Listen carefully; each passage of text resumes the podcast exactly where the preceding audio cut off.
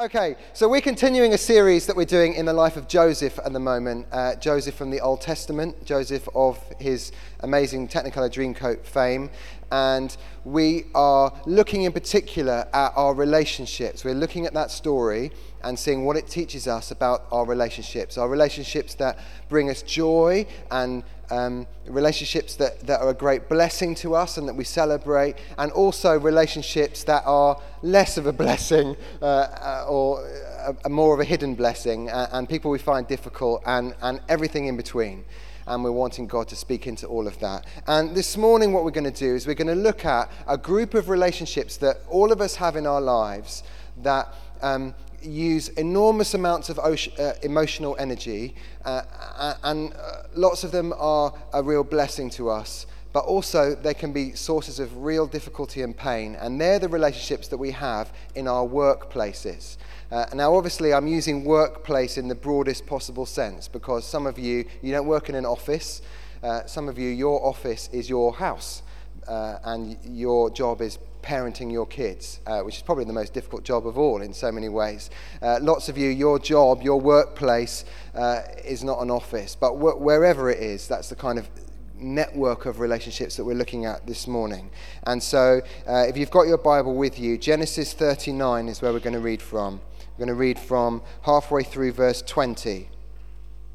And just to give you a bit of background in case you've missed out on the story, uh, Joseph has had um, an, a very inappropriate advance from Potiphar's wife. Uh, it's not his wife, it's somebody else's wife, and she wants to get very friendly with him. Uh, and so, because of that, he runs away, and uh, his boss doesn't believe that it wasn't his fault, and he puts him in prison. So, that's where we're at. He's in prison for something he didn't do. But while Joseph was there in the prison, the Lord was with him. He showed him kindness and granted him favor in the eyes of the prison warden. So the warden put Joseph in charge of all those held in the prison, and he was made responsible for all that was done there. The warden paid no attention to anything under Joseph's care, because the Lord was with Joseph and gave him success in whatever he did. Sometime later, the cupbearer and the baker of the king of Egypt offended their master, the king of Egypt. Pharaoh was angry with his two officials, the chief cupbearer and the chief baker, and put them in custody in the house of the captain of the guard, in the same prison where Joseph was confined. The captain of the guard assigned them to Joseph, and he attended them. After they'd been in custody for some time, each of the two men, the cupbearer and the baker of the king of Egypt, who were, held, who were being held in prison, had a dream the same night, and each dream had a meaning of its own. When Joseph came to them the next morning, he saw that they were dejected. So he asked Pharaoh's officials who were in custody with him in his master's house, Why do you look so sad today? We both had dreams, they answered, but there is no one to interpret them. Then Joseph said to them, Do not interpretations belong to God? Tell me your dreams. Amen. Um, my first experience in the adult world of work was in a call center. Hands up if you've ever worked in a call center. It was a really, really bizarre place. The first day I got there, the boss was very strict and he wanted everyone to wear shirts and ties and smart shoes and it was all very businesslike. And he lasted about three days. Uh, and uh, after him, then you know, one morning we came in and he was just nowhere to be seen. And there was another guy there who was apparently our new boss, and he was like, "Hey guys, hey," you know, he's like, "Just relax, kick off your shoes. What are you wearing a tie for, man?" You know, and. Um, he was like, let's just do deep breathing exercises before we start the day. And I was like, this is just bizarre. And he lasted about three weeks. And then the guy that came after him was Mr. Incentive. So he brought in a massive, um, like a magnum of champagne, and he put it on the side. And he said, the first person who gets, uh, I don't know, a sale or a deal or whatever it was we were supposed to do, um, you can win the champagne. So we're all working terribly hard for that. Uh, and he realized that that was costing him a lot of money. And then after a few weeks, he disappeared. And the next guy who came was like Mr. Motivator. Hands up if, you've got, if you remember Mr. Motivator. Hands up if you have no idea who Mr. Motivator is. Oh dear. Okay. Well, you know, he was like, uh, he was a fitness freak. He was always on his feet. He was like, come on, come on, like that, and, and just jumping up and down and bouncing. And uh, to be honest with you, it was a bit of a, uh, an odd workplace. But even though we had several different bosses who had several different sets of expectations, the truth was that it was just fun. And we were just kids, and often it was hilarious, although they didn't always understand that they were the joke rather than, you know, but I know for some of us, in fact, for lots of us, our workplaces are not fun and certainly not hilarious. And we recognize at the moment that across our church, there are people for whom their workplaces are really stressful right now. You know, there, there are a group of people who work in oil related uh, situations. And for you, the oil price has had a really difficult effect, and, and a number of people across the church have lost their jobs. Lots more are anxious about the possibility of losing their jobs. A number of people feel totally betrayed at the people that they've worked with for years who suddenly have turned against them in different ways. A number of you have had your businesses sold, and so you've got a new boss with new expectations and all of that. Lots of you are in situations of very significant pressure because you've got a smaller team doing the same amount of work, and so you've got really long hours. But I know it's not only people in the oil industry who are in stressful jobs, and lots of people in our church are teachers, and your, uh, you know, the, the successive governments changing expectations about uh, what your job is and, and the increased pressure that you're under as teachers is really stressful. You could go on and on and on, couldn't you? Uh, people in the legal profession, people in the medical profession, uh, parents. Uh, you know, like I say, certainly one of the hardest jobs that there, that there is. We know what it's like to be under pressure. And the workplace is often a place of very significant pressure and very significant anxiety. And so we have Joseph who, in so many ways, can teach us lots about how to deal with those kind of situations because over the course of the time that we've been studying his story, he, he's now on his third boss.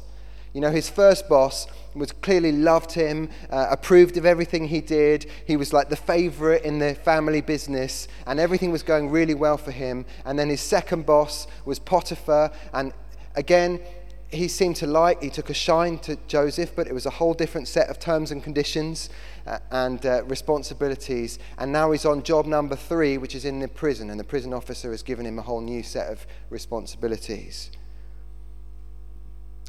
Each time, a different set of terms and conditions, different reward package, different job with a variety of expectations. And so he's got a lot to teach us about how we deal with the world of work. And so the question that I want to look at this morning is uh, when it feels like night, how do we find our way through? You know, how do we, well, maybe for some of us it feels like night because it just feels like we're surrounded by darkness.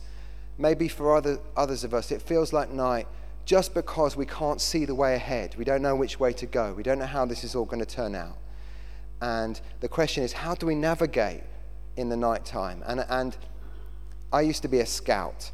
And so when I was a scout, they taught us that the way you navigate at night is you identify just a handful of stars and then you can find your way through.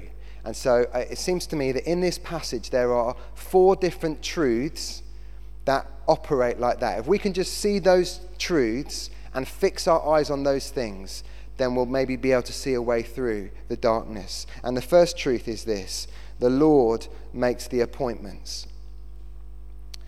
In the story, there are a whole bunch of people who are giving out jobs and responsibilities. So the first person is the prison warder in chapter 39, verse 22. He puts Joseph in charge of the whole prison. So he's like, This is your job, uh, I am going to be your boss.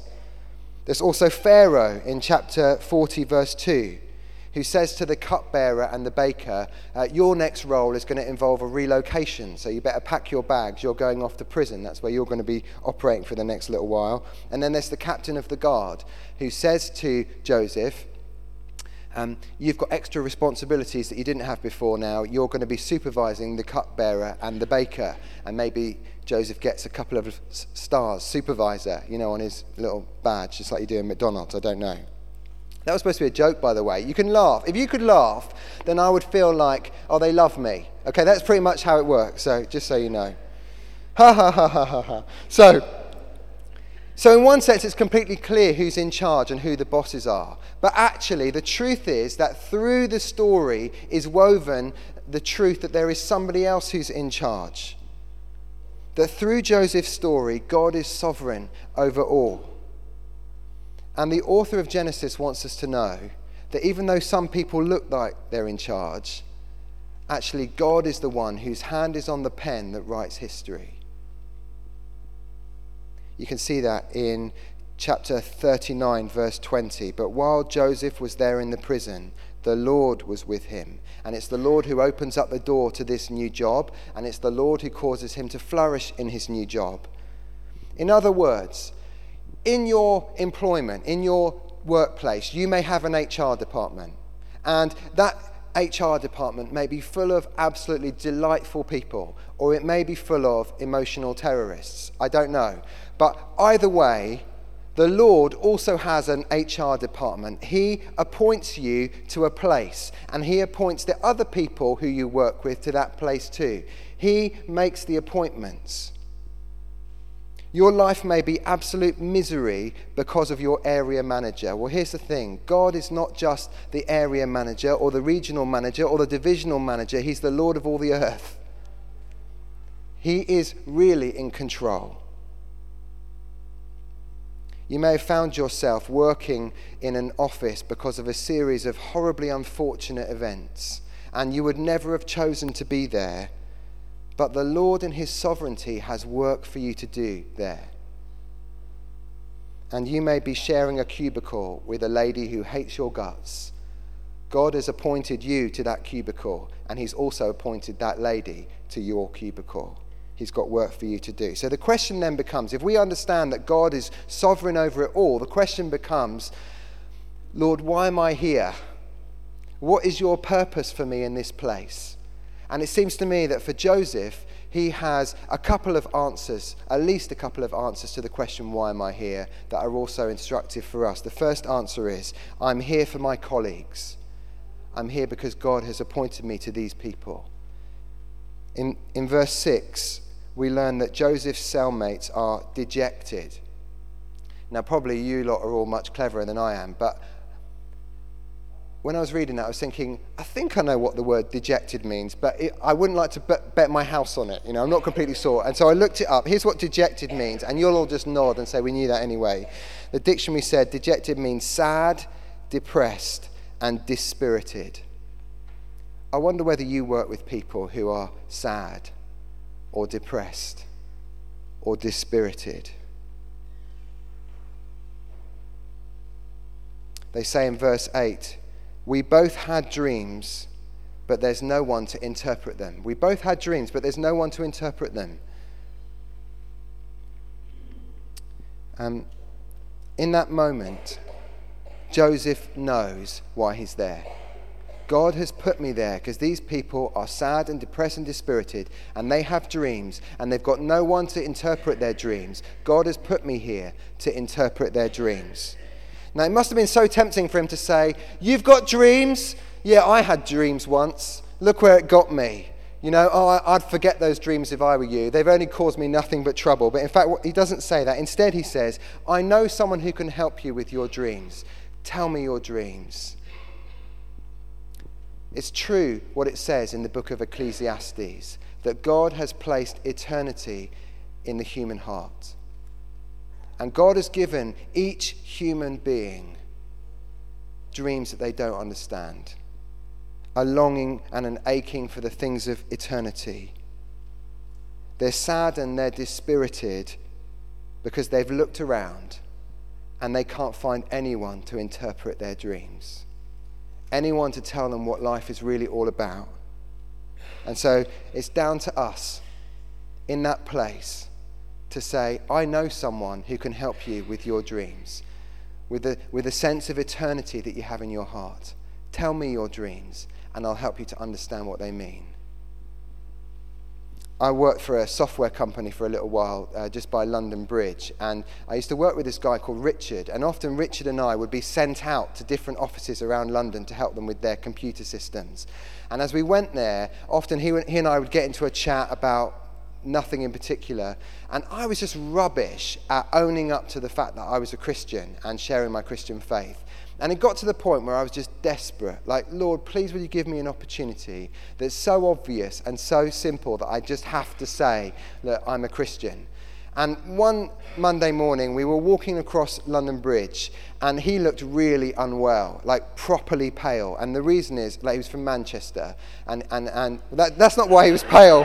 That's, but uh, anyway, uh, I was saying, well, what did you get up to at the weekend? And he was like, oh, it was mad. It was mental. It was cra-. That was my Manchester accent. Uh, it was crazy. And it, I was like, oh, what happened? He said, oh, we were just out all weekend partying. And, and he just looked really unwell. He was clearly very hungover. And then he said, what did you get up to at the weekend?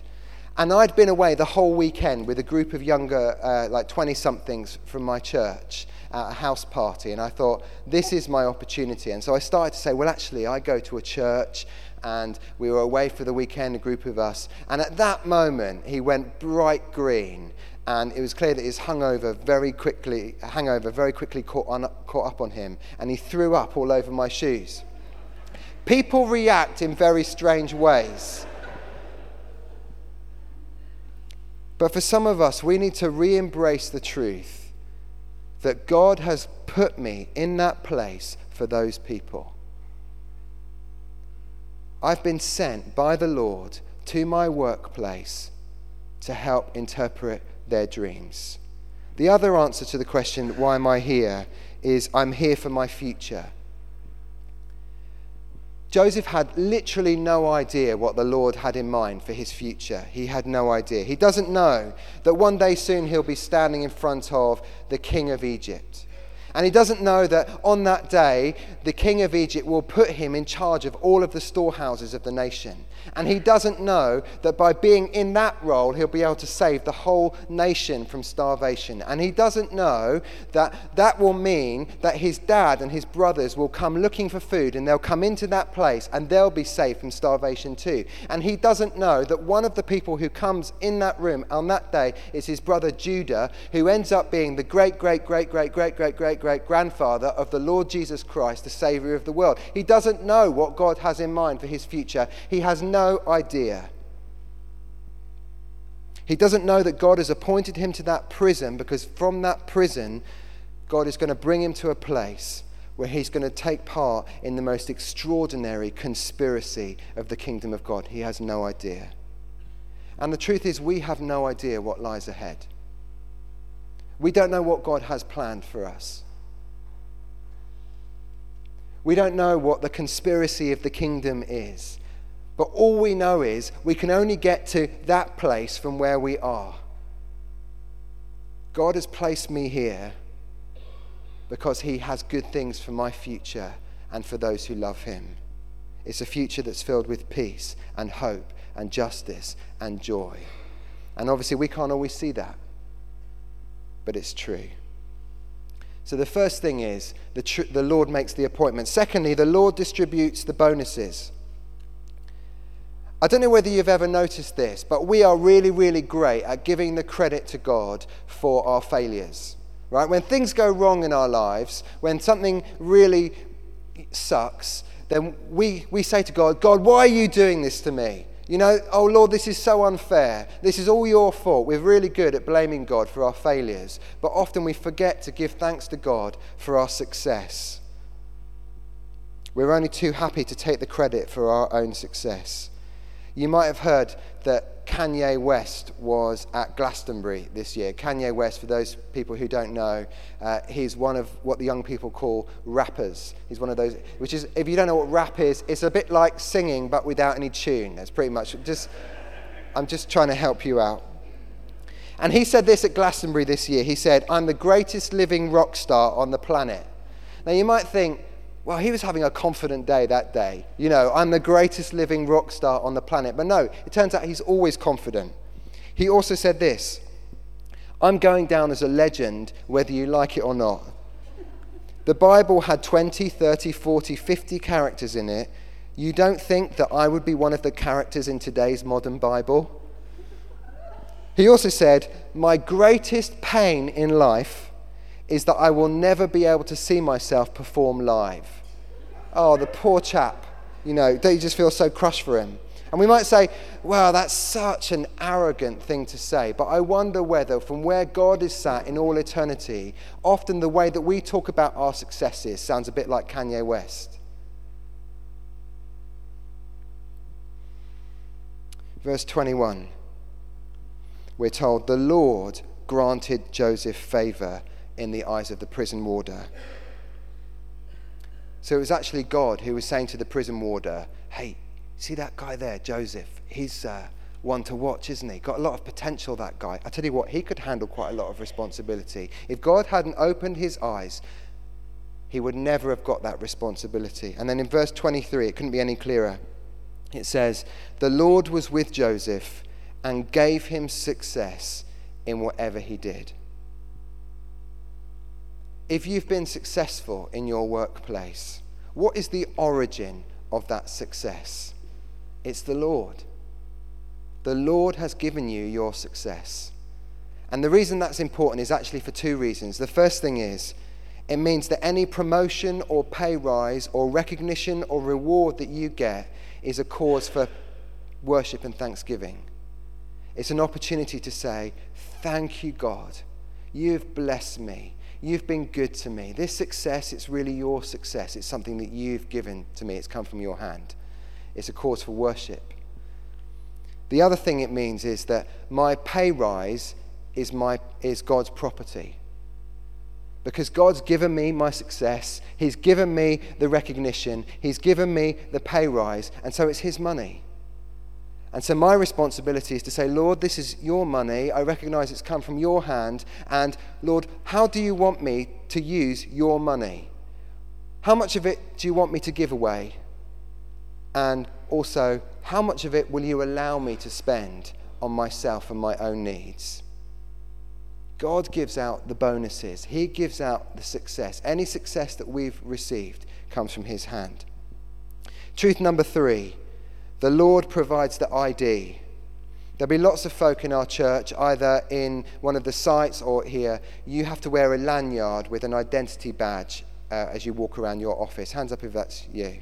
Oh, quite a lot of you. Yeah, okay. And um, I remember going to visit one of my friends at Shell. Anyone work at Shell? Oh, yeah, okay. They don't want to own up to it. anyway, um, uh, I went to visit my mate at Shell, and as I got there, I was a bit late, and so I drove my car into the car park, and I just swerved straight into a space. And this man comes running over and he's absolutely furious. Now, lots of you have got no idea why he's furious, but some of you know straight away. I didn't reverse park, everyone. That was my problem. And he was really angry. He's like steam coming out of his ears. I was like, I'm sorry, I've never been here before. And then, just as you park the car, then you have to go down a few steps to get into the main entrance of Shell. And as I went down the few steps, this man again was shouting out. He was absolutely furious. He was like, Use the handrail. I was like, Oh, sorry, you know, like. I don't normally use the handrail when I go down three, you know, shallow steps.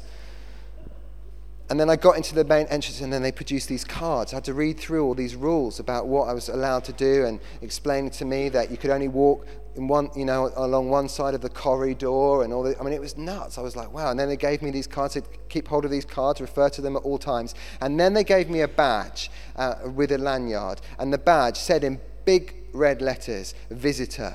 And I knew exactly what that was for. Basically, what it was saying to everyone else is steer clear of this man. He does not understand how this works. He's a, he's a danger to himself and other people. You must just steer well clear.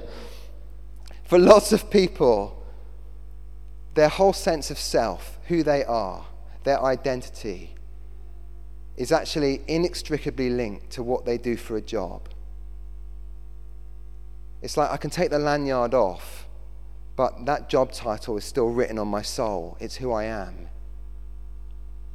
You can see that if you ever go to a dinner party, what happens is, with people you don't know, the women they talk about stuff. They could just find stuff to talk about, can't you? It's like, you know, they don't need prompters in, in conversation. It's like, well, I could speak about my kids, or I could speak about, uh, you know, what you're cooking, or I could speak about boys, or bras, or hips, or something. You know, you just talk about stuff. Women find stuff to talk about. For us blokes, we can talk about what your name is, and then after swapping names, there's an awkward silence, isn't there, every time? And then after a few moments of silence, there's always the next question. It's always the same question. It's this.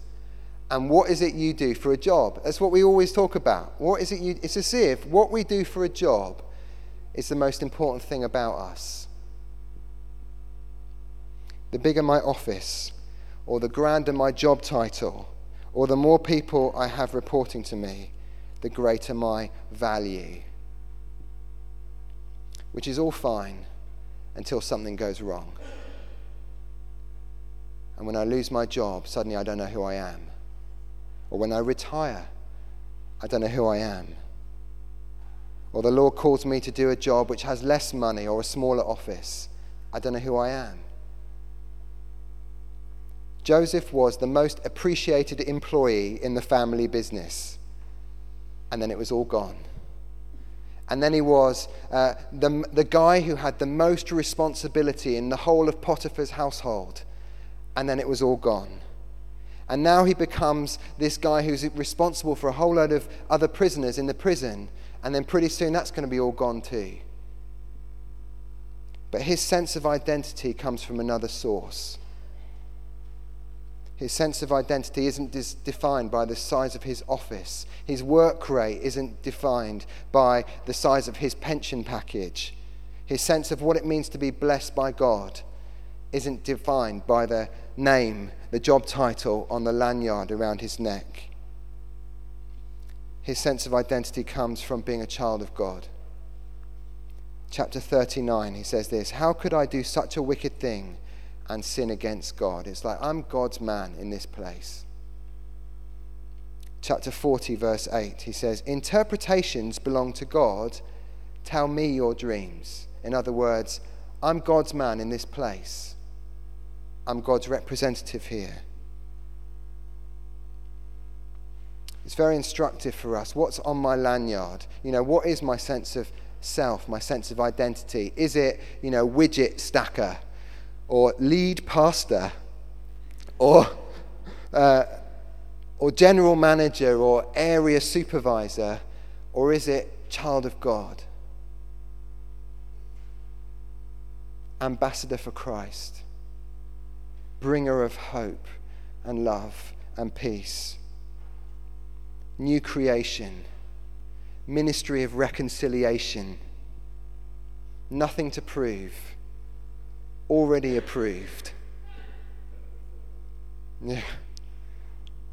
Available for weddings, funerals, and bar mitzvahs? Probably not. Anyway, what is your sense of identity and where does it come from? Truth number three. And number four, last one. The Lord delivers the training. Joseph experiences working in a broken world just like we do. And he experiences that to the full. So, on the one hand, we've already seen he's experienced God's blessing, God's favor, God's presence, and God's activity in that place. He knows what it means to know God and for God to be with him in his work. And yet, at the same time, as all the commentators point out, the greatest longing of his heart, the greatest prayer that he'll be praying, is left unanswered. That's in chapter 40, verse 14, when he says, Mention me to Pharaoh and get me out of this prison. He's longing to get out of that place. And yet, for two years after this moment, he's still there. He experiences God's blessing, God's presence, God's favor, and God's activity. And yet, the greatest longing of his heart is not answered for two years. And maybe some of you know what that's like. You can experience in the same day often the blessing of God and also the pain that comes from living in a broken world. Paul says in 1 Thessalonians chapter 4 verse 16, For the Lord himself will come down from heaven with a loud command, with the voice of the archangel, and with the trumpet call of God, and the dead in Christ will rise first. After that, we who are still alive and are left will be caught up together with them in the clouds to meet the Lord in the air, and so we will be with the Lord forever. And in that moment, there will be not a single extra tear There'll be no more pain. There'll be no more suffering. There'll be no more unjust, injustice. There'll be no more pits, no more prisons, no more darkness. But that day hasn't happened yet. And so until that moment, we live with tragedy and triumph in the same day. We live with disappointment and frustration as well as the blessing of God.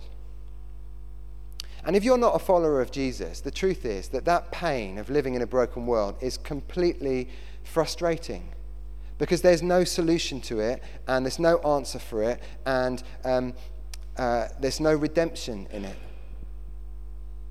It just, you know, the writer of Ecclesiastes just says this. They say that life is, oh, I've lost it. Meaningless, meaningless, utterly meaningless. That's, that's the only solution you've got, the only answer you've got to living in, and working in a broken world. It's just meaningless. But if you're a follower of Jesus, then we know that God can redeem and make use of even the most difficult circumstance.